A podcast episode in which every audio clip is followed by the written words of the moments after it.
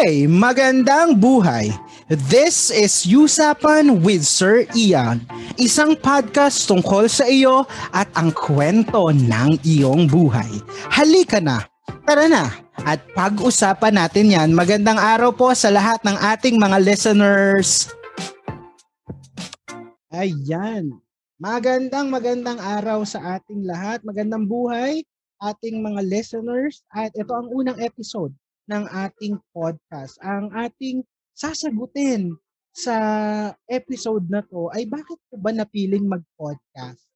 Anong meron? Bakit natin ninais mag-podcast? At ang susunod na tanong, no, kasama sa discussion natin sa podcast na ito ay bakit kailangan maging woke and at the same time funny bilang aking um, kwento ng buhay Okay? Uh, siguro, simulan muna natin sa tanong na bakit podcast? Bakit ko naisip na magkaroon ng isang podcast? Sa totoo lang, uh, iniisip ko maliban sa teaching, ano pa ba yung talent ko? Saan pa ba ako pwede mag-excel? No, pero parang lately na-realize ko na gusto kong kumausap ng mga tao. Gusto kong makinig sa mga kwento nila. And at the same time, mahilig din kasi talaga akong magsalita. So baka ito yung venue na hinahanap ko dahil I think months ago nag-start ako mag-live sa sa Facebook. Minsan may mga nakakasama akong colleagues. Okay, at marami namang nanonood at natutuwa naman daw sila sa mga pinagsasabi ko doon. So, eto, try natin magkaroon ng podcast. Last time, na-invite ako ng aking former student na si Cleo Locoy, ang CEO ng Hiraya Pilipina para kapanay, kapanayamin sa kanyang podcast. At na-enjoy ko yung proseso ng pagsagot sa kanyang mga tanong at at marami akong nasabi doon, no? Ewan ko ba, bida-bida kasi. uh, pero yon no? So, so dahil nga um, tingin ko na magagamit ko yung aking pagsasalita at pakikipag-usap sa iba na naging venue, ito, magiging venue itong podcast na ito para maipahayag ko yung ideya ko at malaman ko din yung ideya nila. Pero at the same time, ang gusto natin doon sa dialogue ay may matutunan tayo. May matutunan ako, may matutunan yung guest ko at higit sa lahat, may matutunan yung mga listeners. Ayun yung siguro naging naging adhikain natin sa sa pagkakaroon ng podcast na ito. Maliban doon, fan din kasi ako ng iba't ibang mga podcast na available sa Spotify eh. Nakikinig ako dun sa Ang Walang Kwentang Podcast ni ano Direct Onet at ni Direct JP Habak. Uh, pinapakinggan ko din yung Kwentuhang Pilipina ni CEO Cleo at yung bagong Tambalan podcast ni Nicole Yala at ni Chris Cooper. Kasi dati talaga akong fan ng dalawang radio DJ na yan. So, uh, ninais ko din ngayon tuloy magkaroon ng podcast. Kaya, um, kudos to me. Maraming salamat kung nandito ka at nakikinig ka saan man panig ng ng Pilipinas o ng buong mundo, no? At napili mong makinig sa akin. Dahil dyan, ika-crash back ka ng crush mo. Amen, di ba? O ngayon, uh, bilang isang guro, ano ba yung pwede ninyong matutunan sa akin bilang host ng ng podcast na ito? No, uh, ako ay si Sir Ian Can, guro sa junior high school at uh, nagtuturo ako ng araling panlipunan, social studies. Okay, uh, nakapagturo na ako ng grade 7 to grade 10 no? Pero currently doon sa apat na baitang o level na tinuturuan ko, grade 10 yung pinakagusto ko, contemporary issues. Okay, so sa contemporary issues, ang mga tinuturo namin ay iba't ibang issue at problema na nararanasan ng ating bansa. Climate change, disaster, uh, kawalan ng karapatan, yung mga ganun ano, mga sinasabi nilang mabibigat na issue na ayaw pag-usapan pero dapat ay pinag-uusapan natin sa loob ng classroom, virtual man o face-to-face. Dahil mahalagang alam natin yung nangyayari sa ating kapaligiran. And speaking of nangyayari sa ating kapaligiran. Ang tanong natin sa aning ating unang episode ay bakit kailangan mong maging woke at maging funny on the side. Sabi nga ni Oprah Winfrey, Tagalog to, nagtatagalog siya, nag-joke lang. Sabi ni Oprah Winfrey, no? At itigil na yung mahimbing na tulog at gumising na sa mga nangyayari sa ating lipunan, no? Ang ibig sabihin kasi ng woke, ayon sa Urban Dictionary, ito ay slang na nangangahulugang being aware or knowing what's going on in the community. Alam yung mga nangyayari sa lipunan. Kasi very exposed tayo sa iba't ibang uri ng issue na minsan nga nararam, nararamdaman or nararanasan natin. No? Climate change, nararanasan natin yan. Uh, hindi pa rin talaga natatapos yung issue ng kahirapan, issue ng corruption, political and social divide. No, discrimination is very rampant in our society right now. Discrimination against women, discrimination against the LGBTQ community, no, animal rights, no, yung mga yan ay mga pressing issues na dapat tayong mga tao ay may alam at hindi lang may alam, dapat meron din tayong paki-alam. Okay? Kaya kung bibigyan natin ng pagpapaliwanag yung woke, na pwede nating tignan siguro sa tatlo o apat na lente na naiisip ko. No, yung woke siguro ay yung pagiging woke, no, ay mas stem out natin doon sa tinatawag na political correctness. Ano bang ibig sabihin ng political correctness, no? Ang political correctness ay yung pag-isip ng tao no to stay away or to avoid from uh, to avoid from ignoring or single outing tama ba yung word? I-single out yung mga marginalized group no? So so yung mga politically correct people no iniisip nila na may may mga marginalized group na maaaring maapektuhan ng isang government policy. Itong pagpo-post halimbawa ng isang social media influencer ay sensitive or insensitive sa isang particular na marginalized group. So doon nako call out yung mga tao na kailangan itama mo yung pananaw mo. It has to be politically aware. Okay, so iniisip natin na ang pagiging woke ay meron or link siya doon sa konsepto ng political correctness. Okay? At yung mga tao na alam yung mga bagay kung ito ba ay politically correct or politically wrong o hindi siya tama or sumusobra na siya, ay guess makukuha natin yan sa pagbabasa. Okay? Makukuha natin yan sa pakikinig no sa iba't ibang mga tao at mga panonood din siguro ng iba't ibang mga balita, no, mga opinion at pahayag ng mga eksperto, mga series na may pagkakataon sila ay maging woke. Okay? So, ang isang politically correct daw na tao ay maaari nating ugatin, no? At pwede nating matawag na woke. Maliban siguro din doon, iniisip ko na ang woke ay meron din kasing maayos at mabuting moral compass. Alam niya kasi yung yes at alam niya din kung ano yung mga mga dapat na hindian, no? Ano yung mga ano yung mga tama at ano yung mga mali, no? na ginagawa niya or pwedeng ginagawa ng iba. Kaya mako-call out niya din kung may isang tao, sikat na tao or kahit kaibigan or kahit government policy kung ito ay mali, no?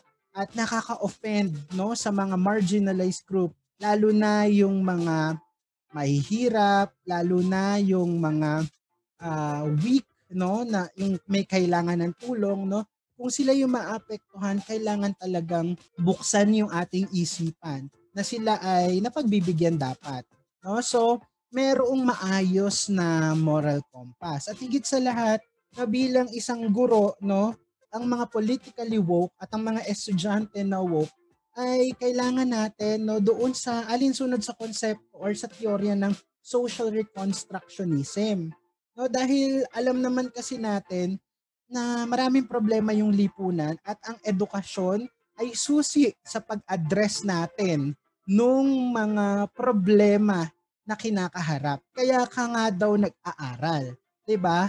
Para pagka-graduate mo or paglabas mo dito sa school or sa laboratory, alam mo na yung isasagot or alam mo na kung paano magresponde sa problema ng ating lipunan. Kaya sinasabi ko sa aking mga estudyante, uh, lahat kayo may kakayahan na magsipagtapos. Lahat kayo ay may kakayahan na maging businessman. Lahat kayo ay may kakayahan na maging engineer, maging doktor, maging teacher, o maging kahit anumang profession. Okay? Pero sana lahat kayo ay magkaroon ng pakialam sa bayan. So hindi na lamang kayo magaling na doktor, kung hindi doktor na selfless, doktor na tutulong para maiangat ang bayan. Businessman kayo na malaki yung profit, pero dapat businessman na makatao. Hindi ba? Guro, no, na sumisweldo at nagtuturo araw-araw, pero meron siyang adhikain na maturuan ang bata at mailabas yung best ng mga batang ito. So, again, no ang pagiging woke no ay isang magandang katangian ng mga tao dahil ito ay I think no ito dapat ay nag-uugat doon sa pakialam mo sa iyong bansa no may pakialam ka kasi sa bansa kaya ka woke kaya ka nagbabasa ng mga literature na makatutulong sa pagiging woke mo. Kaya makakatulong na makapagbigay ka ng komento no sa mga problema na kinakaharap ng ating bansa. Kaya we are all inviting everyone to really read the news, okay, to really participate in political, economic, okay, so uh, social discussion na meron no sa ating iba't ibang mga venue. Makialam tayo no dahil maraming problema ang bansa ang at, at ang buong mundo at kakailanganin natin ng mga tao ng mga innovators. Kakailanganin natin ng mga tao na tutulong at kaanib doon sa change na gusto nating makamit, no? Tatandaan ninyo, no? Sumisikat talaga yung mga tao na very selfless. Sumisikat yung mga tao na merong malaking pagbabago, matigas ang ulo at or nag-inspire ng change no, throughout human history. Okay, kaya ako bilang bilang guro, no, ninanais ko talaga na magkaroon ako ng impact sa mga estudyante that they will make a difference. They will be catalysts of change. No, iyon, yung yun yung aking yun yung aking adhikain. At sa podcast na ito naman, no, nais kong ma-expose yung aking mga listeners sa iba't ibang pananaw ng buhay ng aking mga future guests yung mga future guest ko, may, may matututunan kayo kung ang pananaw na hihingiin ko ay pananaw ng isang kapwa guro at napakinggan ito ng mga aspiring teachers, no? Nawa ay ma-inspire sila at mas lalong umalab yung flame na nasa loob nila. 'Di ba? Eh kung maka-invite ako ng isang sikat at magaling na engineer, at ang makapakinig sa kanila ay mga aspiring future engineers. No, na, nanaisin din natin na sila ay ma-inspire doon sa usapan, doon sa kwentuhan na gaganapin no dito sa aking podcast. So ang tanong, babalikan natin, bakit kailangan mong maging woke kailangan natin maging woke dahil marami tayong problemang kinakaharap. Marami tayong kababayan or maraming mga kapwa-tao na nahihirapan. Maraming maraming kailangan i-account, maraming kailangang tignan, maraming kailangang suriin at bigyan ng solusyon sa ating lipunan at sana hindi tayo part noong nagpapabigat at nagpapahirap sa iba sana nandoon tayo sa likod nila at tinutulungan natin sila. Kailangan kasi natin maging empathetic. I think maliban sa self-love, kailangan meron ka ding love na ibinibigay not romantically, no?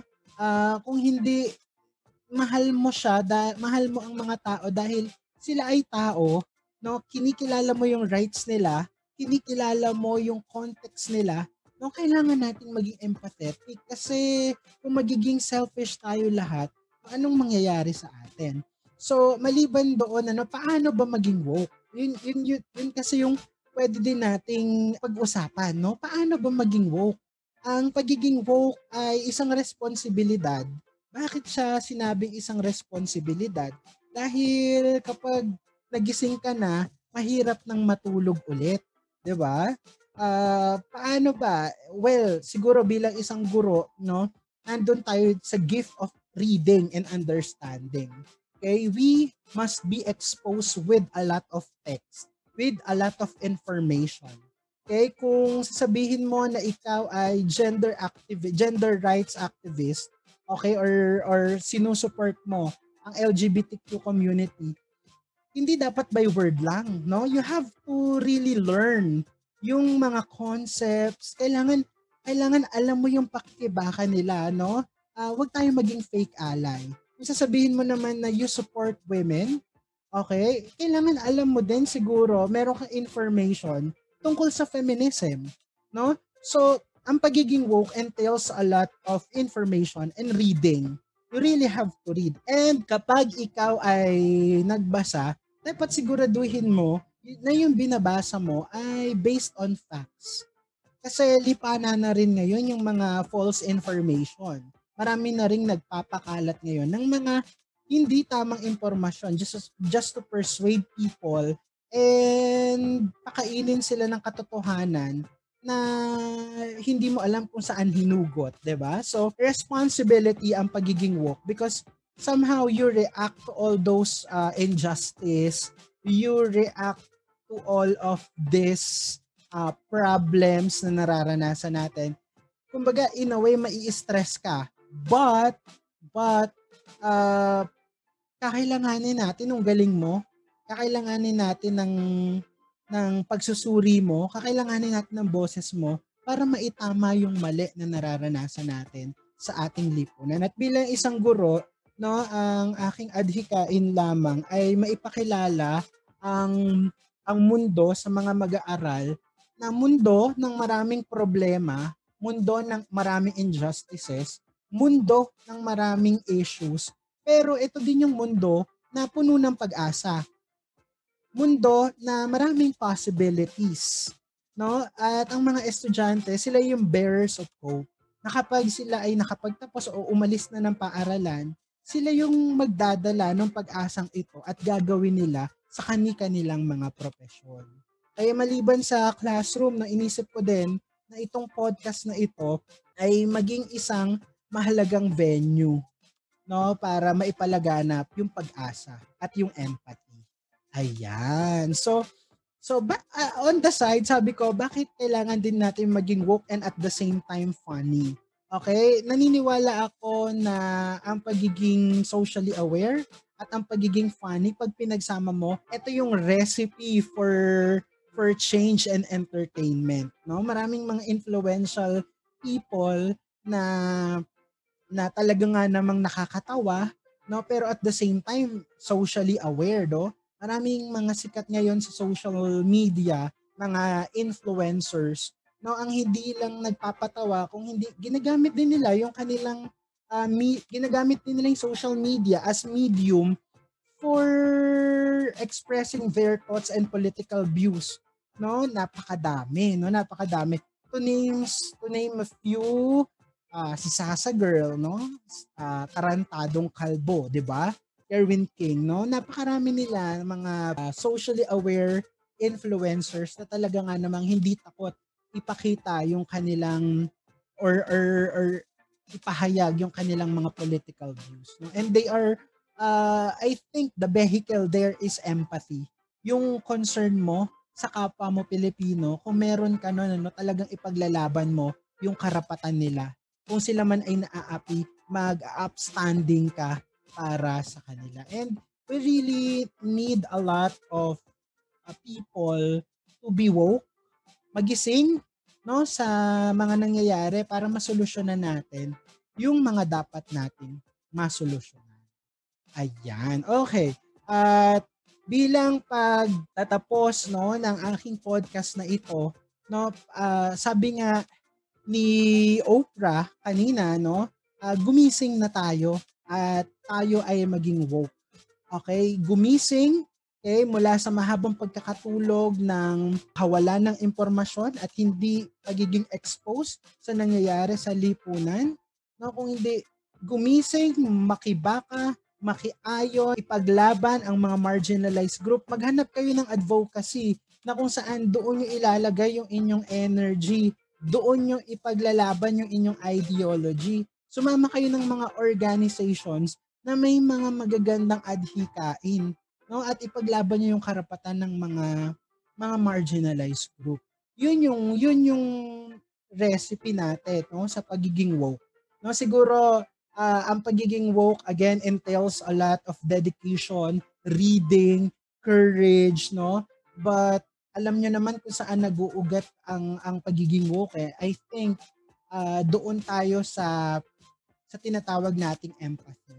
Doon sa doon sa care for others, doon sa pagmamahal natin sa ibang mga tao. We are really concerned with how people are treated by a certain kind of government policy, mga maling pananaw ng mga nasa tao sa posisyon, mga influencers, no? Yung pagiging woke, no, is rooted from from empathy. At kung may empathy ka, mas mataas yung tsansa na ipaglaban mo yung karapatan ng mga kaibigan, kapatid, yung mga kapwa Filipino, yung mga kapwa tao mo na naaabuso. So we are inviting everyone to become woke, magising, makianib, no? At makisama para sa pagbabago. Wow naman. Yun ang unang episode ng ating podcast. At again, bilang isang teacher slash podcaster. Wow. okay? Uh, mananatili tayo maging vigilant, mananatili tayo maging woke sa mga nangyayari sa ating pan, sa ating lipunan. And we will do our best effort to inspire change. Okay? And especially help those who who really needs it. Okay? So, maraming salamat sa pakikinig sa unang episode ng ati ng aking podcast. Nawa ay may natutunan ka, hintayin niyo yung ibang mga paparating na guest at marami kayong matututunan sa kanila. Thank you for listening. Kung nasaan ka man, no, after 6 to 12 hours, may darating na blessing sa'yo. Hashtag Rudy Baldwin. Joke. Manifesting good things lang tayo. So again, maraming salamat sa pakikinig sa aking podcast. Mag-iingat ka at mabuhay. Yes, yes, yes.